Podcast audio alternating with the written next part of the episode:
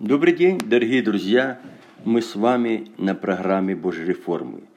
Сегодня мы заканчиваем чтение книги «Выбор остается за тобой».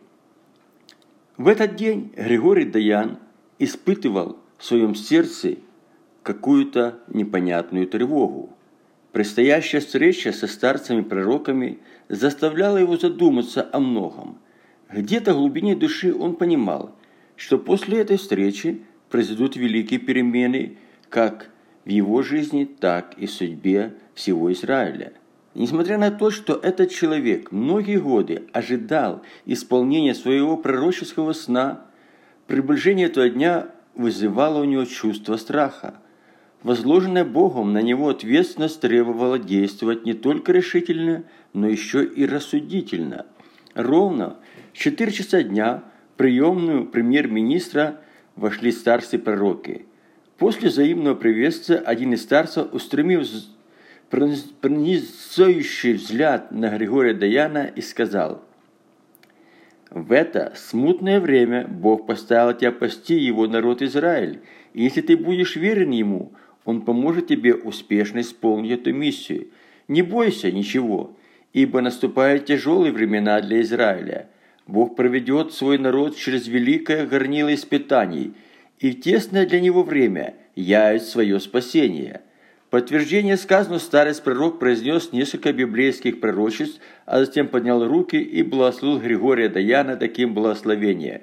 «Бог да благословит тебя, как воина своего, и укрепит тебя противостоянии Антихристу и даст выстоять тебе в сражении против его полчищ.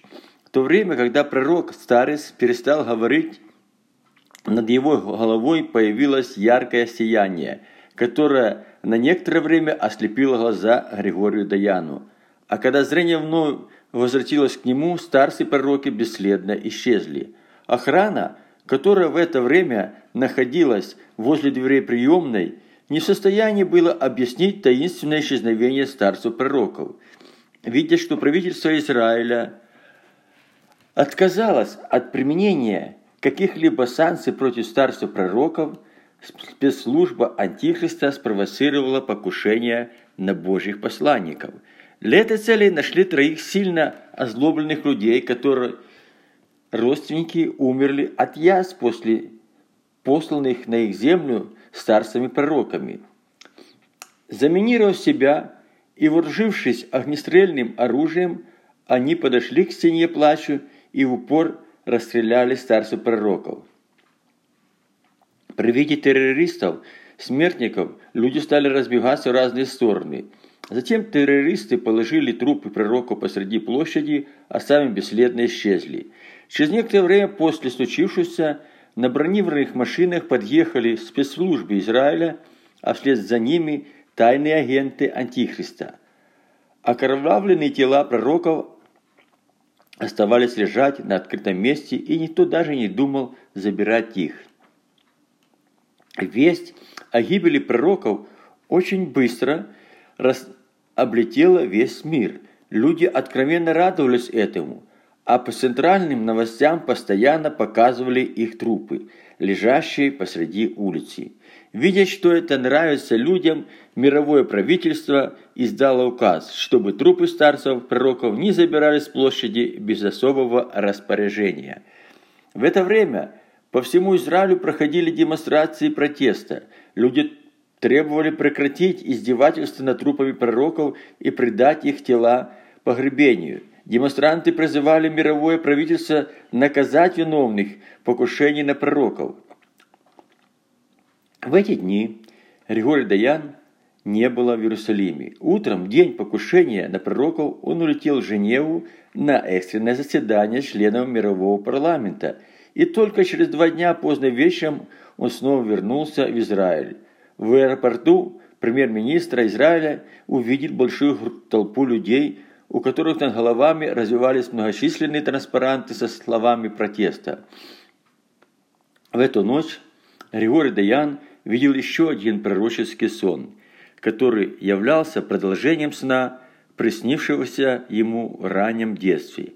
Бог показал Григорию великое множество евреев, собранных со всех двенадцати колен Израиля.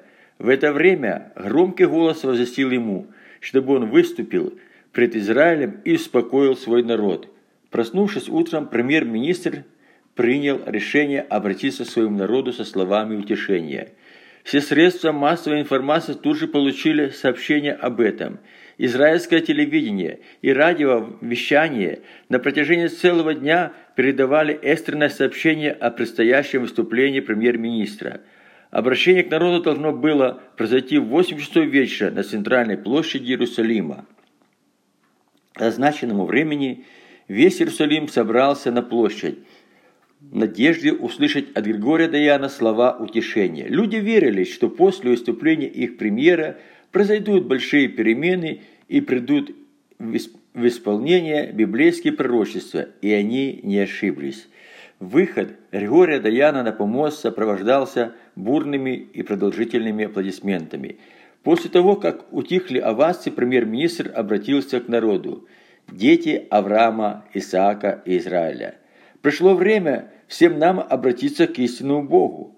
Мы должны запастись терпением и возложить свое упование на Бога. Начинает приходить в исполнение библейские пророчества о Израиле последнего времени. И я верю, что очень скоро придет истинный Мессия и принесет избавление Израилю. Люди с большим наслаждением слушали выступление Григория Даяна. И его речь, как лечебный бальзам, успокаивала сердца народа. Свое обращение к Израилю премьер-министр закончил такими словами «Бог поможет нам в последней битве прийти к победе над царством Антихриста, а затем наступит на земле Божье царство». По словам, по словам Григория Даяна, народ взорвался, после слов Григория Даяна народ взорвался продолжительными овациями. Зачем первосвященник призвал людей к молитве, а премьер-министр сел машину и отправился в свою резиденцию. Многочисленные демонстрации протеста все же сделали свое дело. Мировой парламент дал разрешение на погребение тел пророков. На, траурную церемонию, которая должна была произойти в воскресенье утром, в Иерусалим приехали евреи со всех концов Израиля. К большому удивлению многих собравшихся тела старцев пророков, находясь три дня под открытым небом, не подверглись разложению. То время, когда же все было готово для того, чтобы начать траурную церемонию, произошло великое чудо, которое потрясло весь мир. Неожиданно тела пророков стали сиять подобно небесным светилам, и в это время они поднялись на свои ноги. Люди пришли в страшный ужас, но никто из них не мог даже сдвинуться с места. В это мгновение громкий голос неба возвал пророкам, и они взошли на небо на облаках. Траурная церемония транслировалась по центральным новостям, и чудо, которое совершил Бог, могли видеть люди во всех концах земли. Таким образом, исполнилось пророческое слово о двух маслинах, записанных в Откровении Иоанна. «И когда кончат они свидетельство свое, зверь, выходящий из бездны, сразится с ними и победит их, и убьет их. И трупы их останутся на улицах великого города, который духовно называется Содом и Египет, где и Господь наш распят. И многие из народов и колен, языков и племен будут смотреть на трупы их три дня с половиной и не позволят положить трупы их во гроб бы, и живущие земля будут радоваться этому и веселиться, и пошлют дары друг другу, потому что два пророка эти мучили живущих на земле. Но после трех дней с половиной вошел в них дух жизни от Бога, и они оба стали на ноги свои, и великий страх напал на тех, которые смотрели на них, и услышали с неба громкий голос, говорящий им «Взойдите сюда!» И они взошли на небо, на, облака, на облаке, и смотрели на них враги их. Семь час гнева Божьего. После трех с половиной лет царствования Антихриста наступили дни великой скорби. Бог изливал на землю чаши своего гнева и в этим самым приводил исполнение пророческое слово о последнем времени. «И услышал я из храма громкий голос, говорящий семи ангелам, «Идите, вылейте семь час гнева Божию на землю, Пошел первый ангел и выл чашу свою на землю и сделал жестокие отвратительные гнойные раны на людях, имеющих начертания зверя и поклоняющихся образу его. После того, как Бог отозвал к себе старцев пророков, правительство Израиля объявило, что выходит из состава мирового парламента и объявляет себя независимым государством. А также и религиозные лидеры Израиля отказались исповедовать учения мировой религии и всем сердцем обратились к своему Богу. В это время у многих людей, принявших начертание зверя на тела, на теле стали открываться глубокие гнойные раны, которые не поддавались лечению – эта болезнь была инфекционной и очень быстро распространялась. Врачи не находили объяснения причин, порождающих болезни и эффективных методов для лечения их. И лишь только в Израиле, который перестал поклоняться Антихристу и обратился к истинному Богу, эта болезнь не имела места. События, которые происходили в Израиле, не давали покоя Антихристу. И однажды на заседании мирового парламента он произнес такие слова. Израиль – это бельмо на глазах нового мирового порядка, и если вовремя не удалить его, мы полностью ослепнем, а это приведет к тому, что евреи станут царствовать на земле. Его слова возбудили в людях сильную ненависть к еврейской нации, но еще не пришло время для тяжелых испытаний Божьего народа. Бог должен был вылить на царство Антихриста все семь час – своего гнева. В этот день в Израиле был объявлен пост, и по всему Израилю люди собирались на площадях и возносили свои молитвы к Богу. Многие из них приходили с покаянием пред Богом, и Бог посылал им свою благодать. Это было время обращения Израиля к Богу, и великая радость наполняла сердца Божьего народа. В это время правительство Израиля – и многие религиозные лидеры собрались в Иерусалиме для обсуждения дальнейших действий в связи с выходом Израиля из состава мирового правительства. За всю историю государства Израиля политики и религиозные лидеры никогда не собирались вместе для решения вопросов государственной важности. Но ситуация, в которой оказался Израиль, просто требовала это. Как политики, так и религиозные лидеры хорошо понимали, что новый мировой порядок очень скоро – постарается расправиться с возмутителями их порядка. Премьер-министр Израиля Григорий Даян очень серьезно отнесся к предстоящей встрече с политическими и религиозными лидерами страны. Он глубоко осознавал важность этой встречи и все делал для того, чтобы она прошла плодотворно. В течение прошедшей недели премьер встречался с авторитетными политиками, раввинами и священнослужителями – эти консультации помогли ему глубже увидеть ситуацию, в которой оказался Израиль. Религиозные лидеры убеждали его в том, что народ готов объединиться в молитве к Богу, имея веру в то, что сам Бог будет сражаться за них. Политики предлагали усилить армию и построить вокруг Израиля оборонительные рубежи. Сделав глубокий анализ полученной информации, премьер-министр был готов для встречи с политическими и религиозными лидерами Израиля. За неделю до встречи политиков и религиозных лидеров в Израиле было объявлен семидневный пост. Такое решение еще больше сплотило людей и вдохновило их. их. До конца остава, оставаться, отстаивать свою политическую и религиозную независимость. В эти дни Израиль находился в великом благоговении пред Богом, и этим самым еще ближе приближался к Нему. Перед началом заседания политических и религиозных лидеров Израиля первосвященник призвал всех к молитве. После молитвы к микрофону подошел Григорий Даян, продолжил, предложил на рассуждение собравшихся составленный им план новой политики Израиля.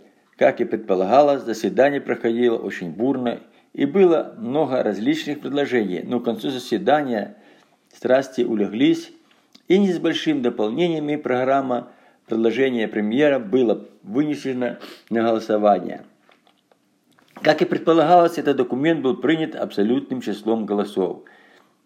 А тем временем Бог продолжал изливать на царство Антихриста чаши своего гнева.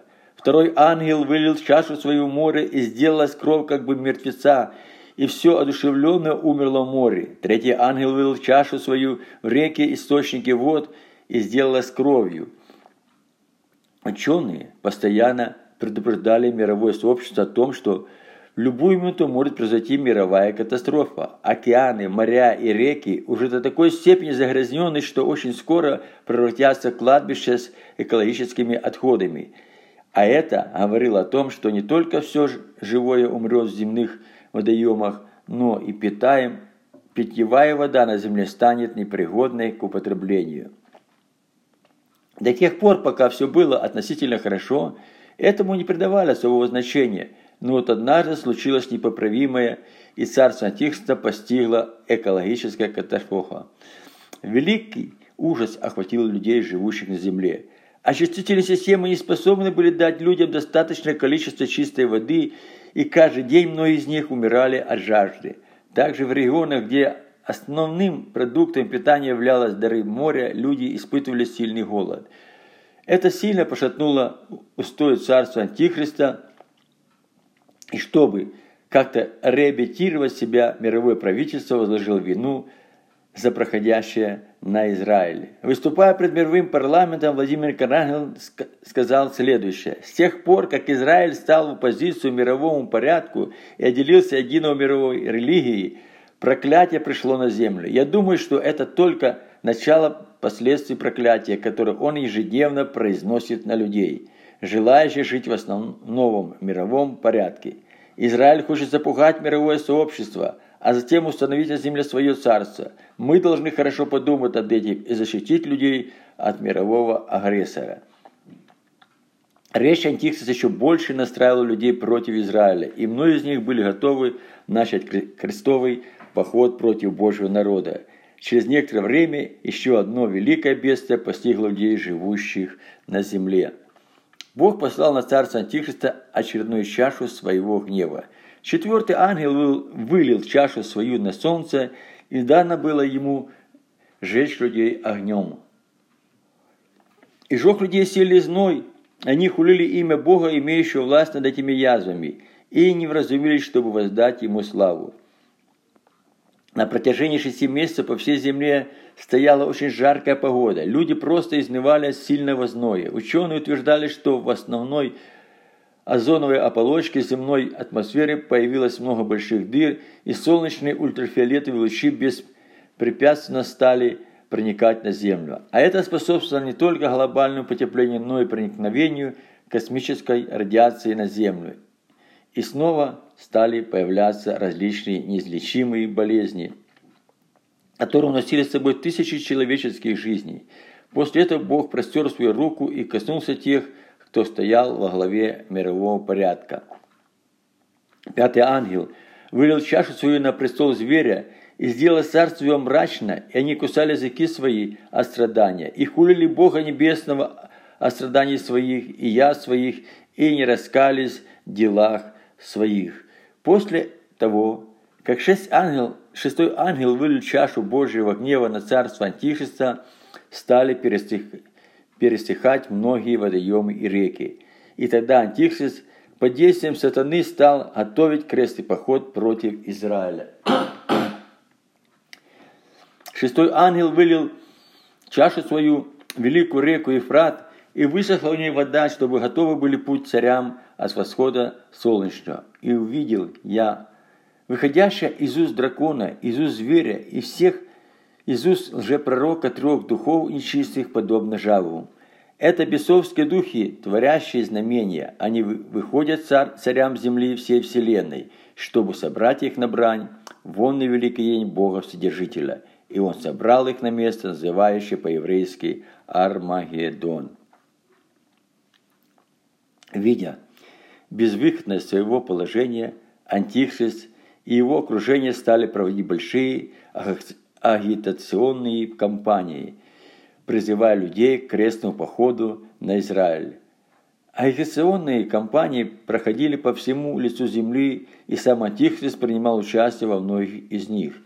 Его служение под действием сатаны сопровождалось великими чудесами знамений, и рядом с ним всегда находился же пророк, который открывал тайные мысли людей, а затем призывал их к крестному походу против Израиля. С каждым днем армия добровольцев становилась все больше и больше, и в назначенный день полчища Антихриста собрались в долине Исафата, таким образом исполнишь пророческое слово, изреченное пророком Иеилем.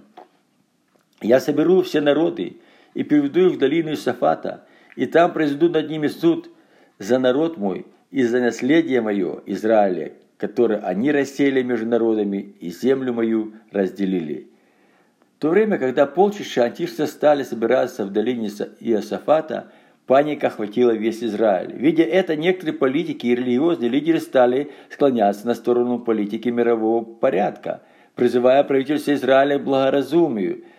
Но чрезвычайно, на чрезвычайном заседании Комитета по обороне Израиля мэр города Хеврона обратился, собравшись с провокационной речью.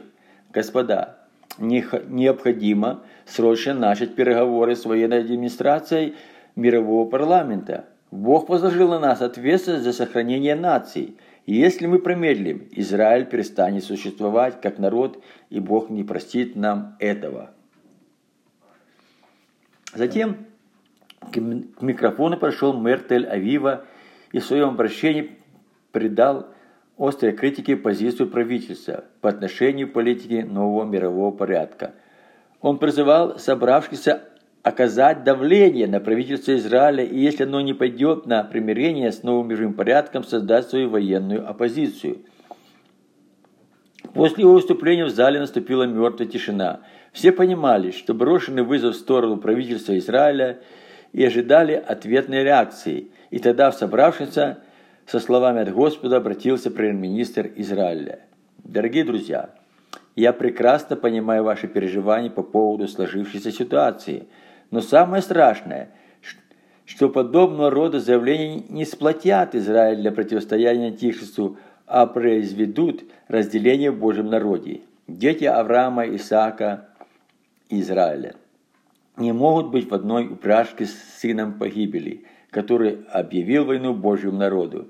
Израиль вышел из рабства Антихриста и больше не вернется туда. Я знаю, что произойдет раскол в Израиле, и многие евреи станут на сторону Антихриста и будут воевать против своих братьев. Но в этом есть Божье определение, которое мы не можем изменить. Давайте будем трезво смотреть на вещи. Антихрист объявил войну не Израилю, а Богу. И Бог непременно суд над ним. После этих слов Григорий Даян открыл Библию, прочитал. И вот какое будет поражение, которым поразит Господь всех народы, которые воевали против Иерусалима. У каждого исчахнет тело его, когда он еще стоит на своих ногах. И глаза у него истают в яминах своих, и язык его иссохнет во рту у него. И будет тот день, произойдет между ними великое смятение от Господа, так что один схватит руку другого, и поднимется рука его на руку ближнего его но и сам Иуда будет воевать против Иерусалима. И собрано будет богатство всех окрестных народов, золото, серебро, одежды в великом множестве. Несмотря на все старания правительства урегулировать, взаимоотношения с оппозицией, была все же создана военная оппозиция, которая начала переговоры с генералами армии Антихриста – Генералы заверяли оппозиционеров, что если те сдадут свою армию и примут участие в военных действиях после победы, Израиль будет иметь свой, своих представителей в мировом парламенте. Оппозиционеры приняли условия военных и подписали договор о взаимном сотрудничестве Тель-Авива и Хеврона. Стали опорными пунктами оппозиционных войск и туда съехались оппозиционеры со всего Израиля. А тем временем многие беженцы, не желающие снова оказаться под игом Антихриста, со всех концов Израиля большими колоннами направлялись в Иерусалим. Бог собирал в Иерусалиме свой народ, чтобы сохранить его и явить ему свое спасение. Приближалась решающая битва, и казалось, все силы ада ополчились вокруг Иерусалима. Наступил день решающего сражения – к этому времени Иерусалим уже со всех сторон был окружен войсками противника. Люди находились в Иерусалиме, непрестанно взывали Богу. надеясь только на его защиту. И в то время, когда полчища антихриста готовы были начать штурм Иерусалима, Бог явил свою славу и излил последнюю чашу своего гнева на царство Антихриста. Семь ангелов, седьмой ангел вылил чашу свою на воздух, и из храма небесного от престола раздался громкий голос, говорящий «Совершилось!» И прошли молнии, громы и голоса, и сделалось великое землетрясение, какого не было с тех пор, как люди на земле. Такое землетрясение, такое великое, и город великий распался на три части, и города языческие пали, и Вавилон великий воспянут пред Богом, чтобы дать ему чашу вина ярости гнева его. И всякий остров убежал, и гор не стало, и град величиной из таланта пал с неба на людей. И хулили люди Бога за язвы от града, потому что язва от него была весьма тяжкая.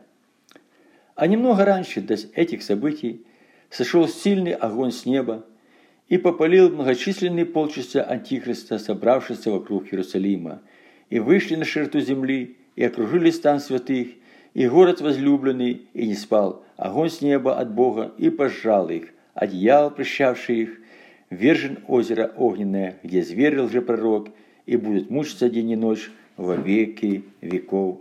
Аминь.